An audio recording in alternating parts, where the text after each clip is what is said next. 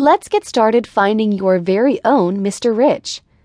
Like it or not, we all live in a three class system 1. The poor, 2. The middle class, 3. The rich. When men and women marry, they almost always marry within their own class. 1. Poor men marry poor women. 2. Middle class men marry middle class women. 3.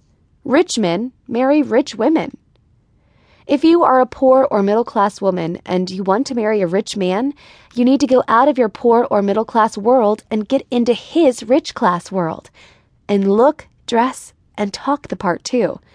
Because he will almost never come into your poor or middle class world looking for you. Now the competition for rich men in the world is fierce, and as you can well imagine, rich women get the first crack at them, as they are born and live in the same rich class. But please don't underestimate your chances to nab a rich man. As they say in lottery ads, you gotta be in it to win it. Believe me, your chances to marry a rich man are just as good, if not better, than any rich woman's chances. The reason for this is simple. Rich men are not so much looking for money in women, as they have a great deal of their own money, so they are not looking for your money.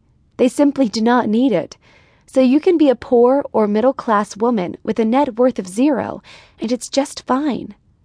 What most rich men are really looking for in a woman is an outstanding future wife and possible mother to their future children.